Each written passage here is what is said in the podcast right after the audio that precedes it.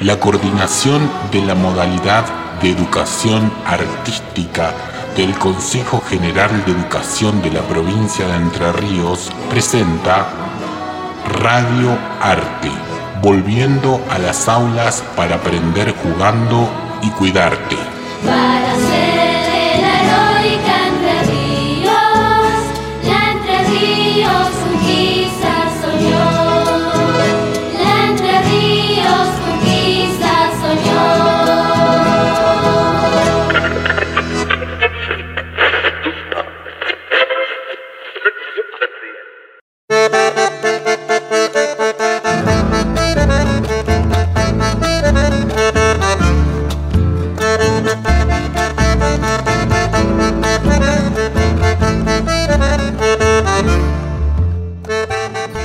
Alma entrerriana.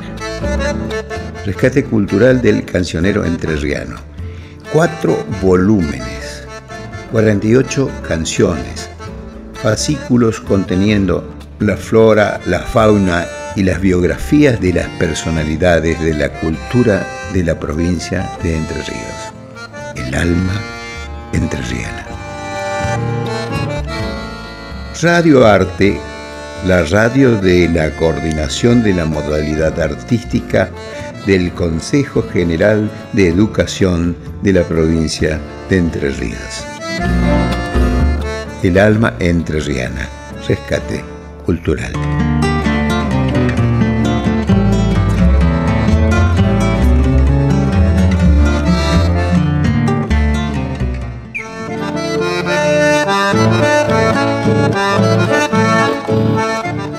chamamecito entrerriano de Antonio Tarragorros, chamamé instrumental de la obra Rescate Cultural El Alma Entrerriana del volumen 1.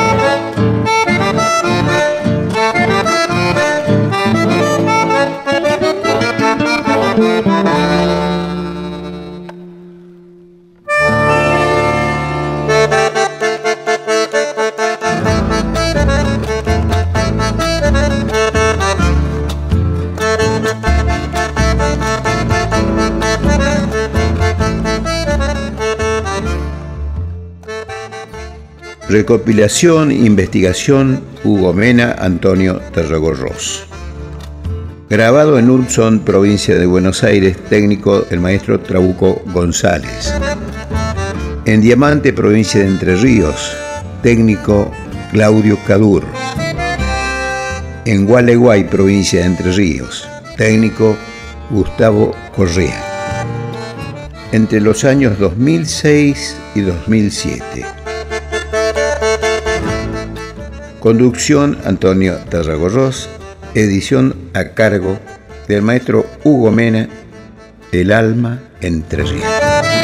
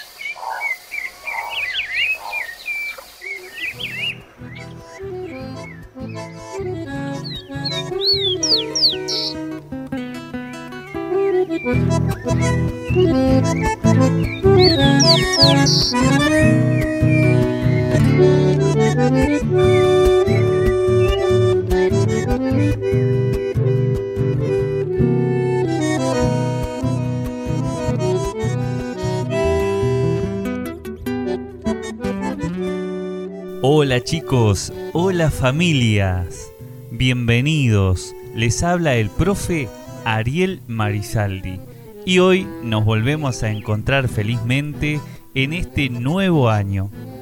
Qué alegría poder estar de nuevo con todos ustedes, conociendo cada rinconcito de nuestra hermosa provincia. Les recuerdo que este micro se llama Conociendo nuestras aves y aquí vamos a aprender mucho más sobre los pajaritos, esos que nos rodean. Algunos andan muy cerca nuestro, en nuestra casa, y muchos otros por los montes, por los ríos, por las lagunas, por los médanos. Sabemos que las aves tienen un rol fundamental en la naturaleza.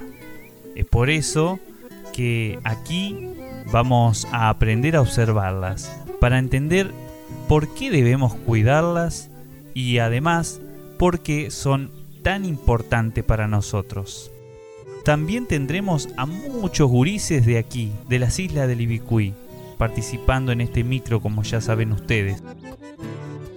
Tenemos la maravillosa suerte de contar con muchos médanos, el río, el monte, las lagunas, los humedales. Es por eso que estamos rodeados de aves, cientos de ellas, que nacen y que crecen en esta zona. Ibicuí tiene de un lado el hermoso río Paraná y del otro los montes, los esteros. Por eso la ciudad queda acunada bien en el medio de estos ambientes claves. Es por eso que a la tardecita podemos ver las bandadas que van de un lado al otro, atravesando este hermoso cielo.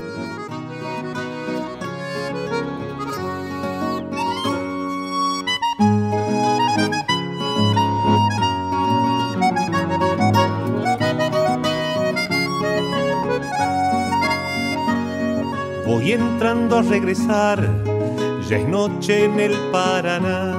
Me vuelvo con mi guitarra de los pagos de la paz. Y si me da por nombrarte, chamarrite de cantar.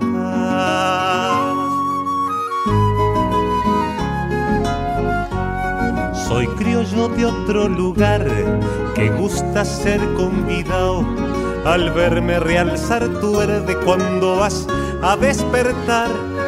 Y si me da por nombrarte, chamarrite de cantar, bordoneando, yo te traigo sin pensarlo, solo andando, bordeando voy tus orillas, tus palmares litoral.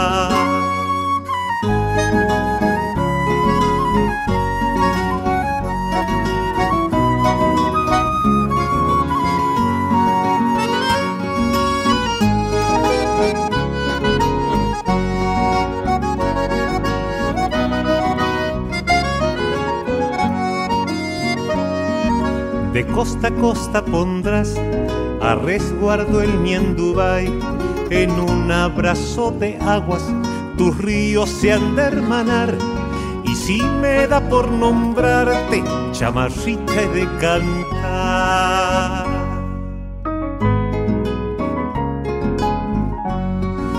Secretos has de tener, silencios sabrás guardar si soplara un acordeón, tu esencia desgranará. Y si me da por nombrarte, chamarrite de cantar, tu suelo ya voy dejando entre ríos. ¿Hasta cuándo? Y solo así de nombrarte, cantar. Bueno, para iniciar con este micro, vamos a conocer a las protagonistas, las aves. Las aves son animales que tienen el cuerpo cubierto de plumas y las extremidades anteriores transformadas en ala, aunque no todas puedan volar. Todas tienen dos patas, un pico, una cola, respiran por pulmones como nosotros, su alimentación puede ser variada.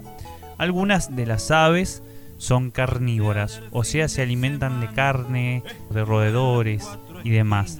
Otras son herbívoras, comen solamente hierbas. Hay algunas que son granívoras, comen granitos de, la vegetación, de los pastitos. Y otras que son omnívoras, comen de todo. Se reproducen por huevos.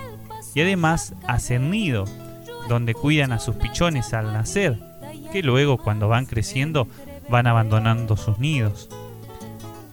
Otra característica de las aves es que sus huesos son huecos. Imagínense como un palito de chupaleta, ¿sí? de los chupetines que son así de, de finitos y huecos. Bueno, muy parecido a los de las aves, a los huesos de las aves. Por eso son tan livianas y por eso pueden volar. Pero además no es algo tan sencillo volar. Han, a lo largo del tiempo han ido evolucionando y se han ido transformando para hacer del vuelo prácticamente algo vital para ellas.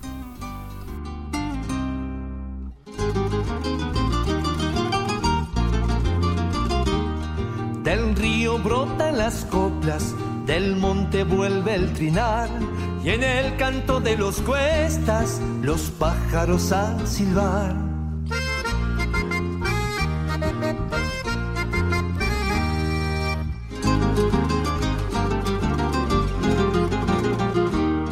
Les traigo la chambarrita, bien entrerriana nomás. Así suena en tu guitarra, tan dulce como el zorzal.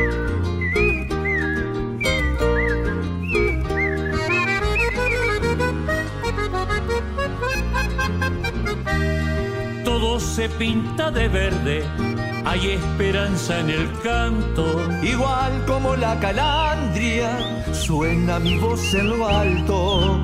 Gracias te doy, chamarrita, por elegirme en el canto y enseñarme este camino para seguir levantando el nombre de mi provincia, un corazón entrerriano.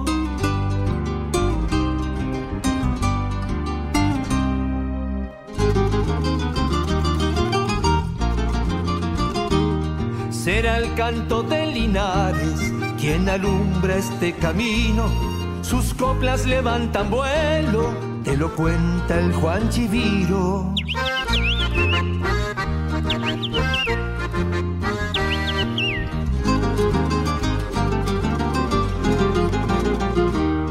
Con un aire de leyendas, mi tierra tiene su aroma, sutil susurra su canto, como lo hace la paloma.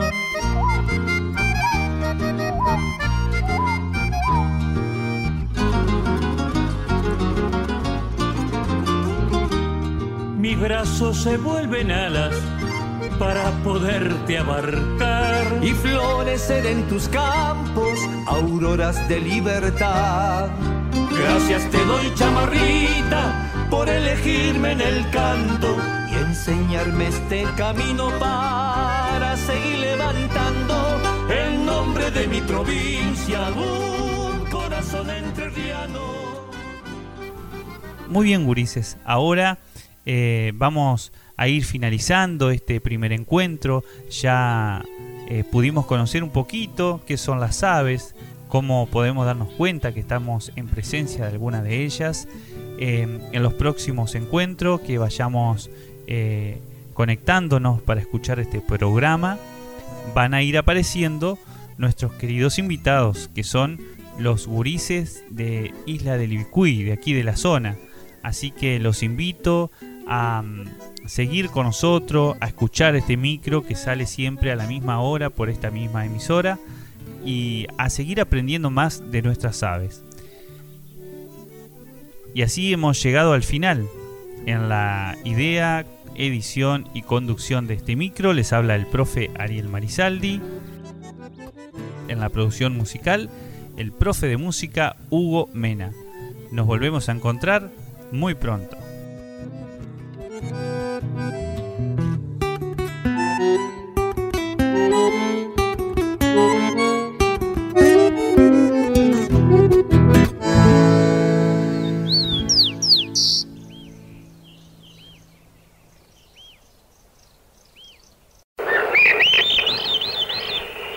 Uruguay le llamaron los indígenas. Río de los pájaros tradujo el alma plena de poesía y en medio del paisaje agreste a lo largo de su extenso curso fueron surgiendo diversos núcleos de vida humana. Susurros de agua y cantos de aves acunaron el sueño de los primeros pobladores.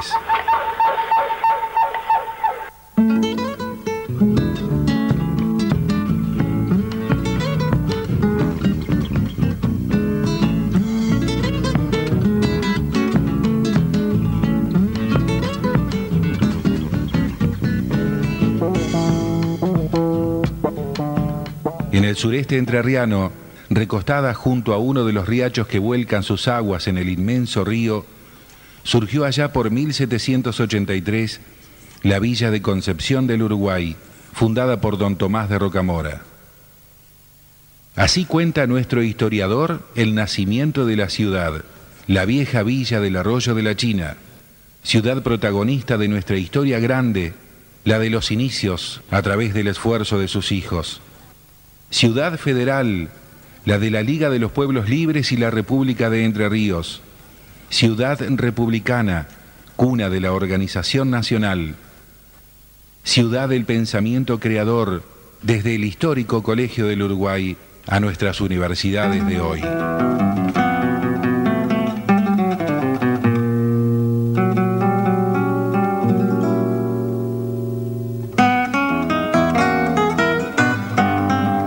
Tres años habían pasado de la fundación de la Villa de Concepción del Uruguay cuando José Francisco Ramírez nació.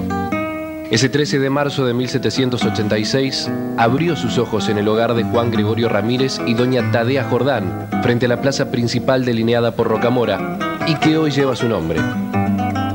De niño asistió a la escuelita de primeras letras de la villa y luego continuó su educación en el hogar materno.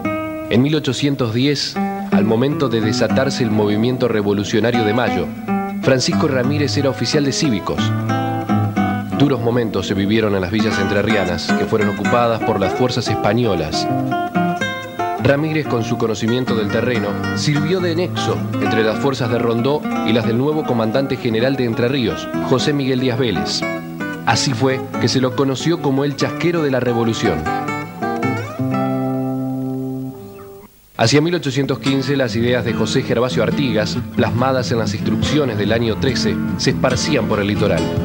Libertad, independencia, federalismo, sistema republicano e igualdad se oponían al esfuerzo porteño de imponer un sistema monárquico, centralista y hegemónico. La Liga de los Pueblos Libres fue la organización político-militar que presentó un modelo de país diferente en esos tiempos primigenios donde se discutía cómo construir ese nuevo país. Artigas fue su protector y Francisco Ramírez, desde la comandancia de Concepción del Uruguay, comenzó su vertiginoso ascenso político y militar. Sobrevino la guerra desde todos los frentes. El planteo hegemónico bonaerense no podía permitir que el ideario de la Liga de los Pueblos Libres se extendiera a todo el país. El Congreso del Arroyo de la China, reunido en junio de 1815, ya había declarado la independencia antes que el Congreso de Tucumán, que sesionó sin las provincias litoraleñas. Puntas del Arroyo Ceballos, Santa Bárbara, Saucecito, fueron enfrentamientos que vieron elevar el prestigio de Ramírez a la estatura de caudillo. Sus soldados, los dragones de la muerte, la famosa caballería entrerriana, cruzaban infatigablemente la provincia, llevando en alto la divisa Mueran los tiranos. El Congreso de Tucumán, ahora sesionando en Buenos Aires, sanciona la Constitución en 1819, con características centralistas y tendencias aristocrático-monárquicas.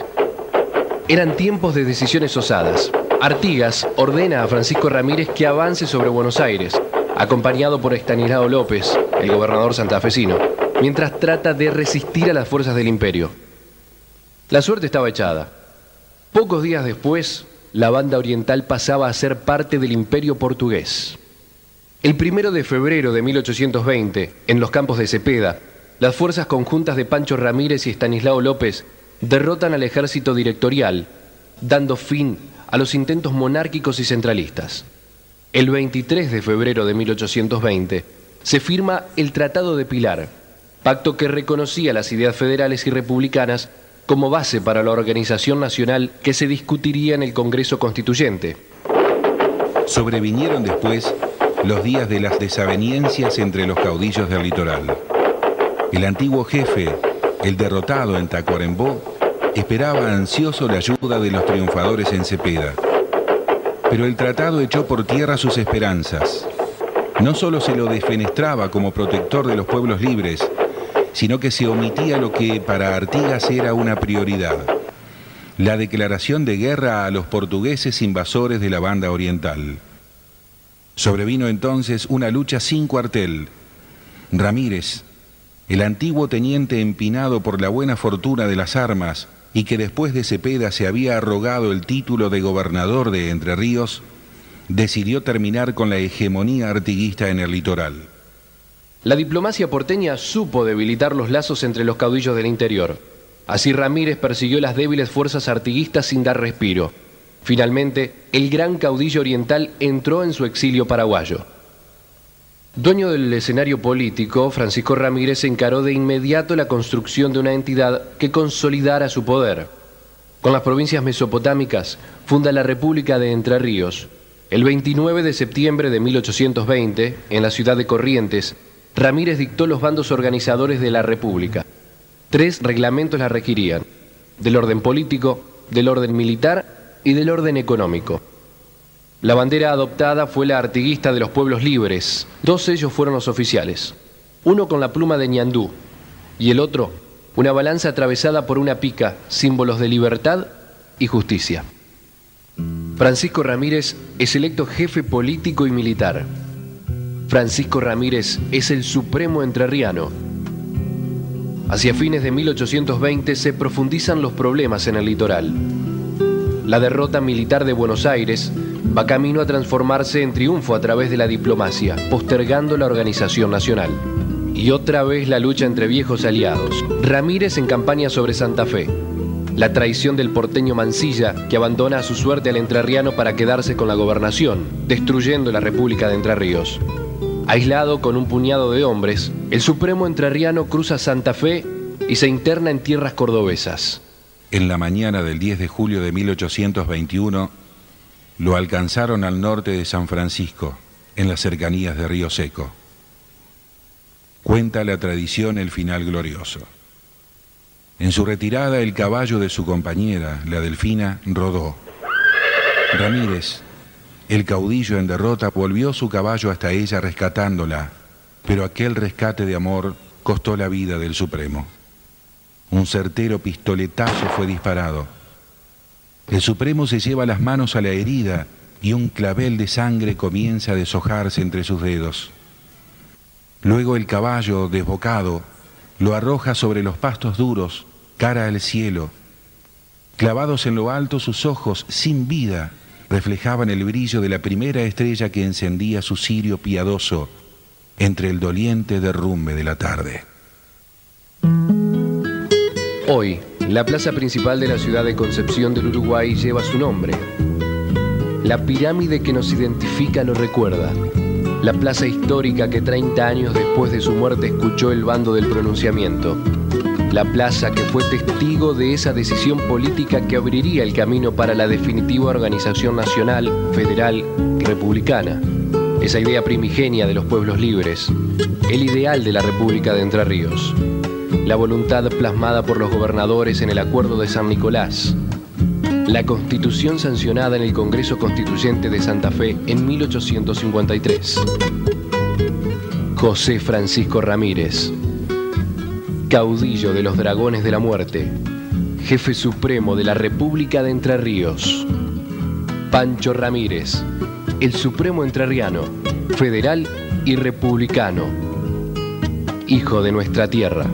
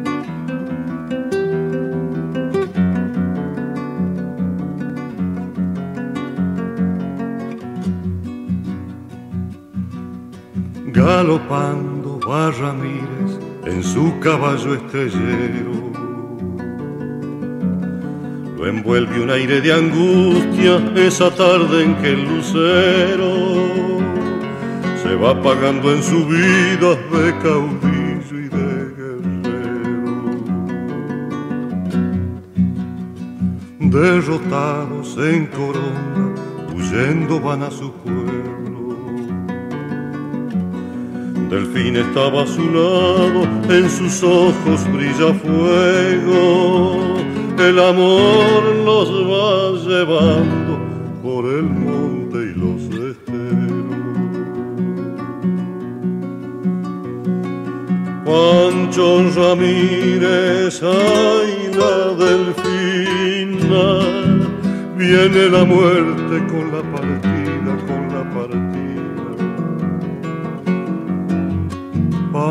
Pancho Ramírez, por su delfina, por sus amores pierde la vida, pierde la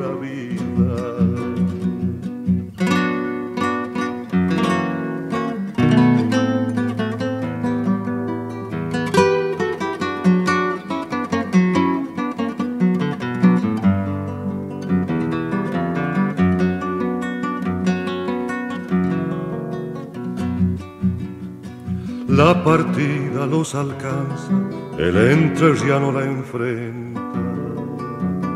Su lanza hierro de muerte al coraje le hace brecha. Y cuando sale del trance, la delfina ya está presa. Como un tigre vuelve el hombre, valiente en su acometida salvando así de las garras enemigas a Delfina. Y al conseguirlo un disparo, troncha por siempre su vida. Pancho Ramírez, ay la Delfina, viene la muerte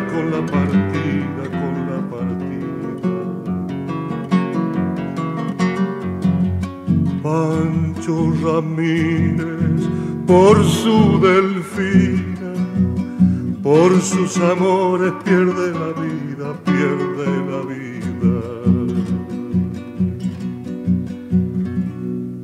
Desangra la tarde en llanto, la infortunada delfina.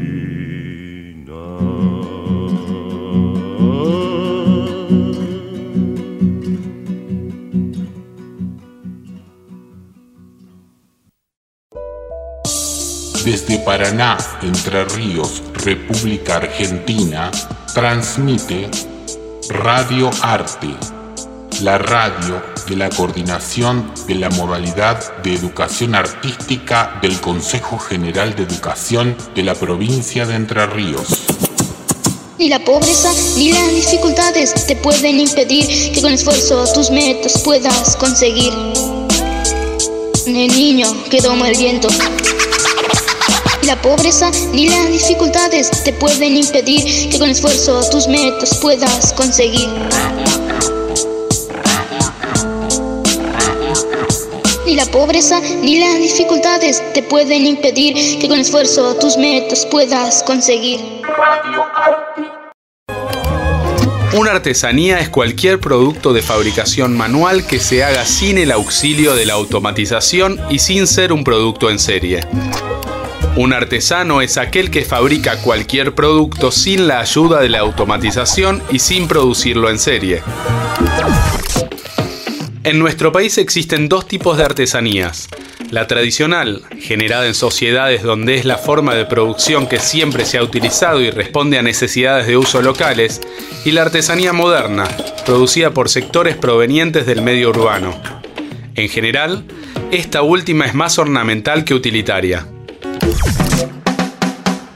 La fabricación manual era la única forma de producción de materiales que se conocía antes de que se produjera en Europa, la llamada Revolución Industrial, que comenzó a fines del siglo XVIII e introdujo el uso de maquinarias, a lo que se agregó ya en el siglo XX la producción en serie, donde cada obrero hacía en forma repetitiva solo una parte del proceso de producción.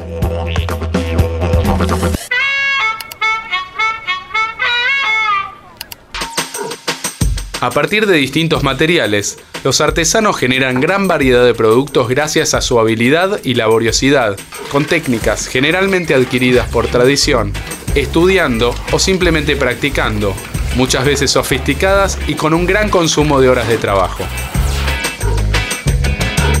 Los artesanos modernos trabajan con materiales muy variados y las técnicas van desde las más simples a las más sofisticadas con el uso de herramientas modernas. El valor de sus productos tiene que ver con el precio de la materia prima que utilizan y su valor estético. Con el crecimiento de las ciudades y la aceleración de las formas impersonales de la vida urbana, el número de artesanos ha ido creciendo como una opción distinta a las características sociales y laborales usuales. Esta actitud los ha llevado muchas veces a migrar hacia el interior, buscando lugares como San Marcos Sierra, Tilcara o El Bolsón. En los últimos años es notable el crecimiento del mercado de productos artesanales. De las más variadas maneras, la actividad se mantiene viva gracias al esfuerzo y constancia de un gran número de artesanos que viven dispersos en todo el país. ¿Dónde están tus sueños vivos?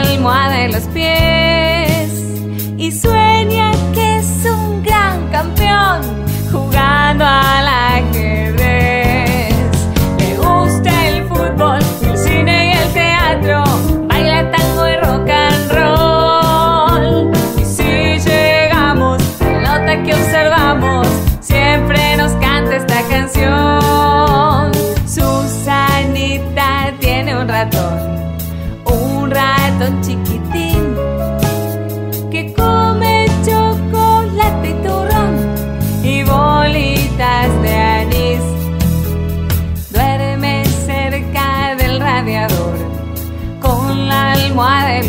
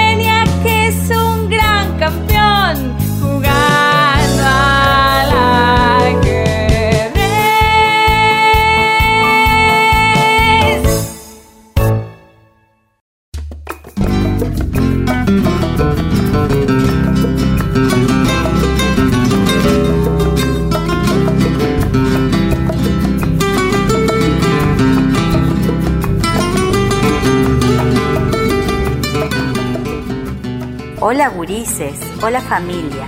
Soy la señor Romy y junto a Mérida queremos compartir con ustedes algunas efemérides importantes y que seguramente podrán seguir trabajando y comentando en sus escuelas.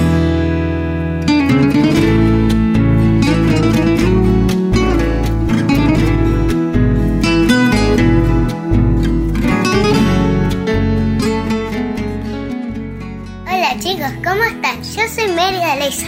Voy a la salita de 5 que se llama Caracol, de la UN número 11. Sonrisas de Sol, de Villa Paranacito. ¿Empezamos? Chicos, ¿sabía que el pasado 12 de marzo fue el día del escudo? nacional argentino? El escudo es un símbolo nacional que representa a nuestra patria, que representa nuestra que representa nuestra patria y a todos los argentinos. Sí, Mary, y cada una de sus partes tiene un significado. Ah, sí, sí. A ver, contanos. Por ejemplo, las manos unidas representan la unión de los pueblos de las provincias unidas del Río de la Plata. Ah, mira qué bueno. La eso. pica es una lanza corta que representa el propósito de defender a la patria. El gorro frigio es símbolo de la libertad. Ah, no sabía. Y el sol naciente muestra la aparición de una nueva nación. ¿Y los laureles? ¿Y los Ah, laureles? y los laureles, la victoria en la lucha por la independencia. Y no nos olvidemos del fondo azul y blanco, así como el moño, que son alusivos a los colores de la nacionalidad argentina. Ah, me acordé que hice una poesía cortita sobre el escudo nacional. ¿La puedo recitar? ¡Qué bueno, Mary! Dale, a ver. Celeste y blanco ovalado. Gorro frigio colorado. Un sol con su resplandor. Laureles a su alrededor. Dos manos entrelazadas que expresan amor y unión. Es el escudo argentino, símbolo de la nación. Muy bien, Mary, qué lindo. También tenemos otro símbolo que nos representa a todos los argentinos. A ver, Mary, si adivinás, es una canción que nos identifica y que cantamos en los actos escolares y a veces en algunos partidos de fútbol. Ah, ya sé, ya sé. El himno nacional argentino. Sí, Mary, es el himno nacional argentino. Sí, muy bien, Mary. Fue escrito por Vicente López y Planes y la música compuesta por Blas Parera. Pero esa efemérides la dejamos para el 11 de mayo, ya que es el día del himno nacional argentino. Pero yo tenía ganas de escucharlo ahora. Bueno, si te parece, podemos escuchar la interpretación del himno que está en el disco Buenas Notas. ¿Lo escuchamos? Sí, dale.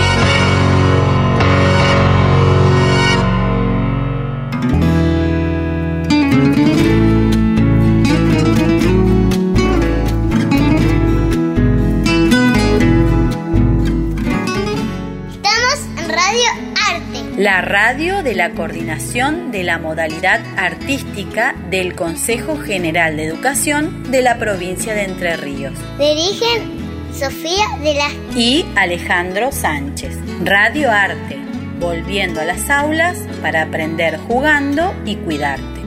Y llegamos al final. Desde el departamento Islas del Ibicuí te decimos muchas gracias. Somos Somos Mérida Leisa y la seño Romina Molina. En la parte técnica En la parte técnica, mi amigo Hugo Mena. ya volveremos para contarte otras efemérides. Hasta la próxima. Chao chicos, hasta la próxima.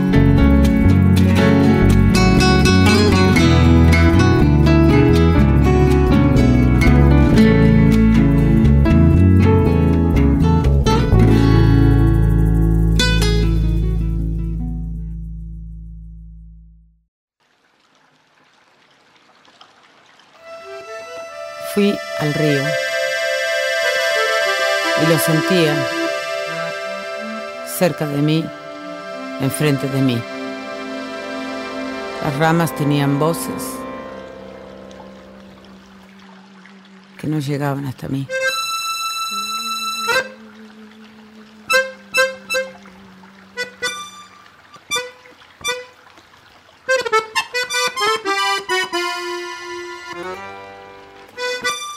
Corriente decía cosas que no entendía.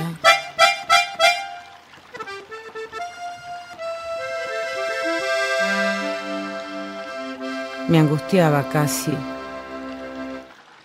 Quería comprenderlo. Sentir que decía el cielo vago y pálido en él, con sus primeras sílabas alargadas, pero no podía. Regresaba.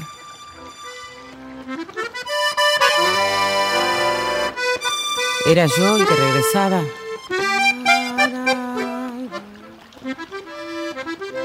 En la angustia vaga de sentirme solo entre las cosas últimas y secretas.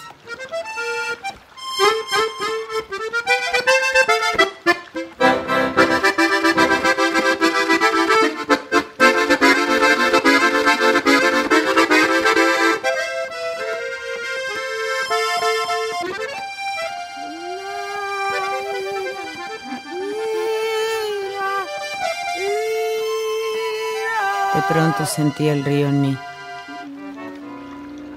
Corría en mí. Con sus orillas trémulas de señas. Con sus hondos reflejos, apenas estrellados.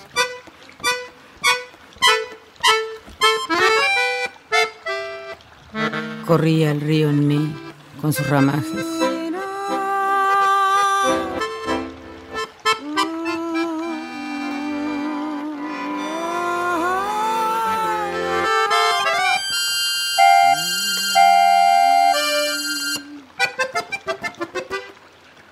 Era yo un río en el anochecer. Y suspiraban en mí los árboles. Y el sendero y las hierbas se apagaban en mí.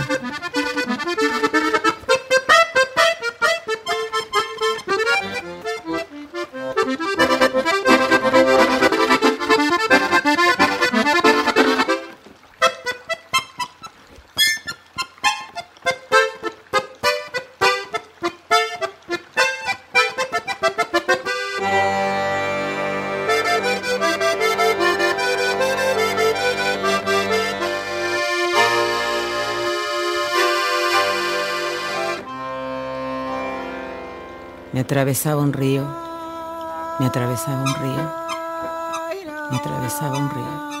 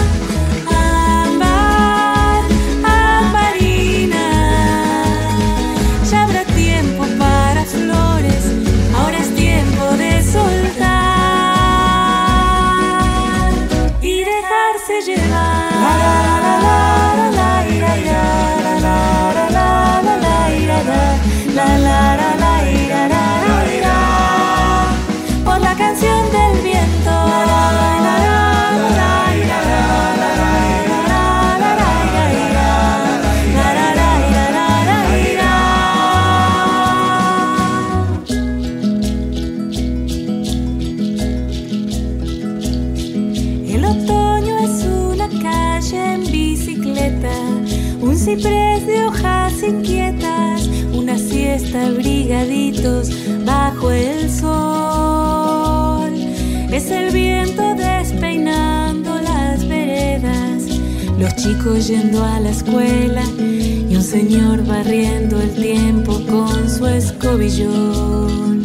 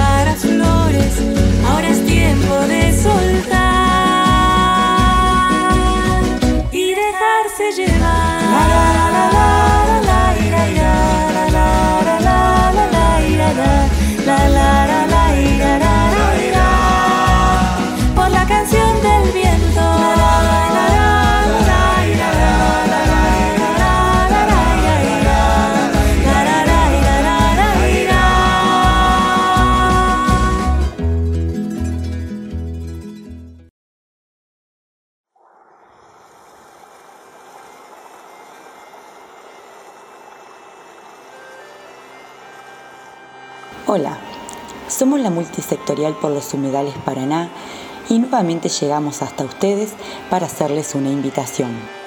Durante esta semana se realizó y se continúa realizando el Encuentro Plurinacional por el Agua para los Pueblos, con una serie de eventos y encuentros que nos permiten poder reflexionar entre todos sobre el uso y el cuidado del agua. El agua es un bien común, cada vez más privatizado y contaminado por empresas que ponen en riesgo el acceso al mismo.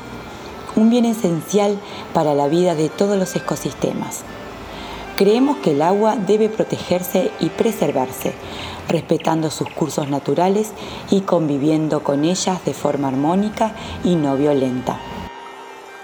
Por esto, en el marco del Día Mundial del Agua, organizamos de forma intersectorial una semana de lucha contra el extractivismo, el saqueo y la contaminación. Les invitamos a participar de la Semana por el Agua.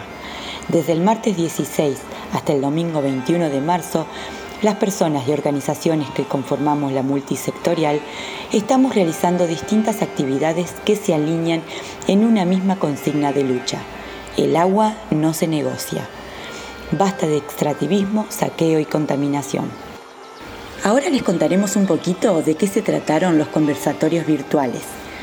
El lunes 15, Celeste Carrasco e integrantes de la tribu del Salto nos hablaron de la identidad negada del agua en el Paraná, arroyos y cuencas urbanas.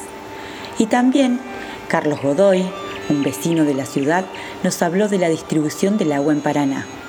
El martes 16, Rafael Lachmanovich nos habló del impacto del modelo transgénico sobre la biodiversidad de anfibios. El miércoles 17, César Baudiño y Joel da Sousa nos hablaron de la hidrovía como ícono del proyecto neocolonial. Y terminamos el jueves 18 con 10 datos científicos que revelan la magnitud de la contaminación plástica en el río Paraná a cargo de Martín Bettler. Continuamos hoy viernes 19 convocando a una huelga mundial por la crisis climática. Mañana sábado, la tribu del Salto organiza un festival. 10 años por los arroyos vivos. Y finalizaremos el domingo 21 de marzo a las 17 horas, en donde nos encontraremos en la explanada de Casa de Gobierno para salir marchando hacia la costanera de Paraná. Luego, allí, a las 19 horas, habrá un festival. Vamos a problematizarnos sobre el agua y su uso, nuestros consumos y nuestra educación, mediante juegos para niñes, intervenciones, radio abierta, feria ecosustentable, música y danza. Están todos invitados a participar de cualquiera de las acciones. El agua no se negocia y todos somos responsables.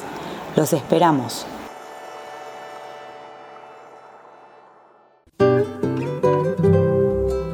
Radio Arte.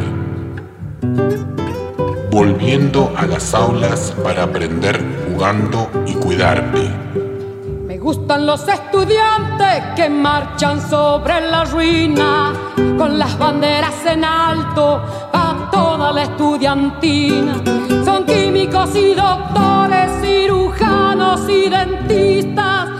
Caramba y zamba la cosa, vivan los especialistas. ¿Y vos? ¿Querés formar parte de Radioarte? Envíanos tu material a contenido.radioarte.gmail.com Contenido.radioarte.gmail.com